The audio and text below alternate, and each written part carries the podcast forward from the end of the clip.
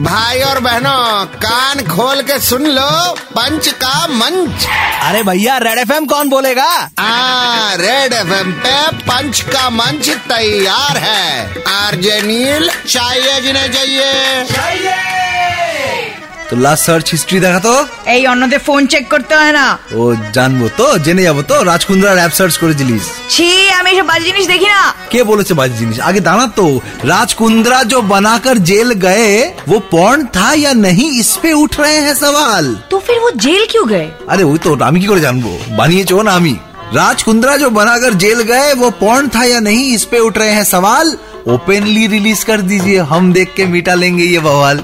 शिल्पा शेट्टी का इस पे रिएक्शन क्या था मुझे जानना है। मुझे लगता है दिन में उन्होंने योगा करना बढ़ा दिया है। That needs to be recorded. खैर जो भी बनाया था, लेकिन राज कुंद्रा ने पैसा बहुत कमाया through this app. Shilpa Shetty के पास भी बहुत पैसा है। हाँ, गुड़े मेरे शिल्पा शेट्टी दाटके आचे। जो भी बनाया था लेकिन राज कुंद्रा ने पैसा बहुत कमाया थ्रू दिस ऐप। मैंने भी सिमिलर प्लान्स पापा से शेयर किया, वो बोले गेट आउट इस ऐप।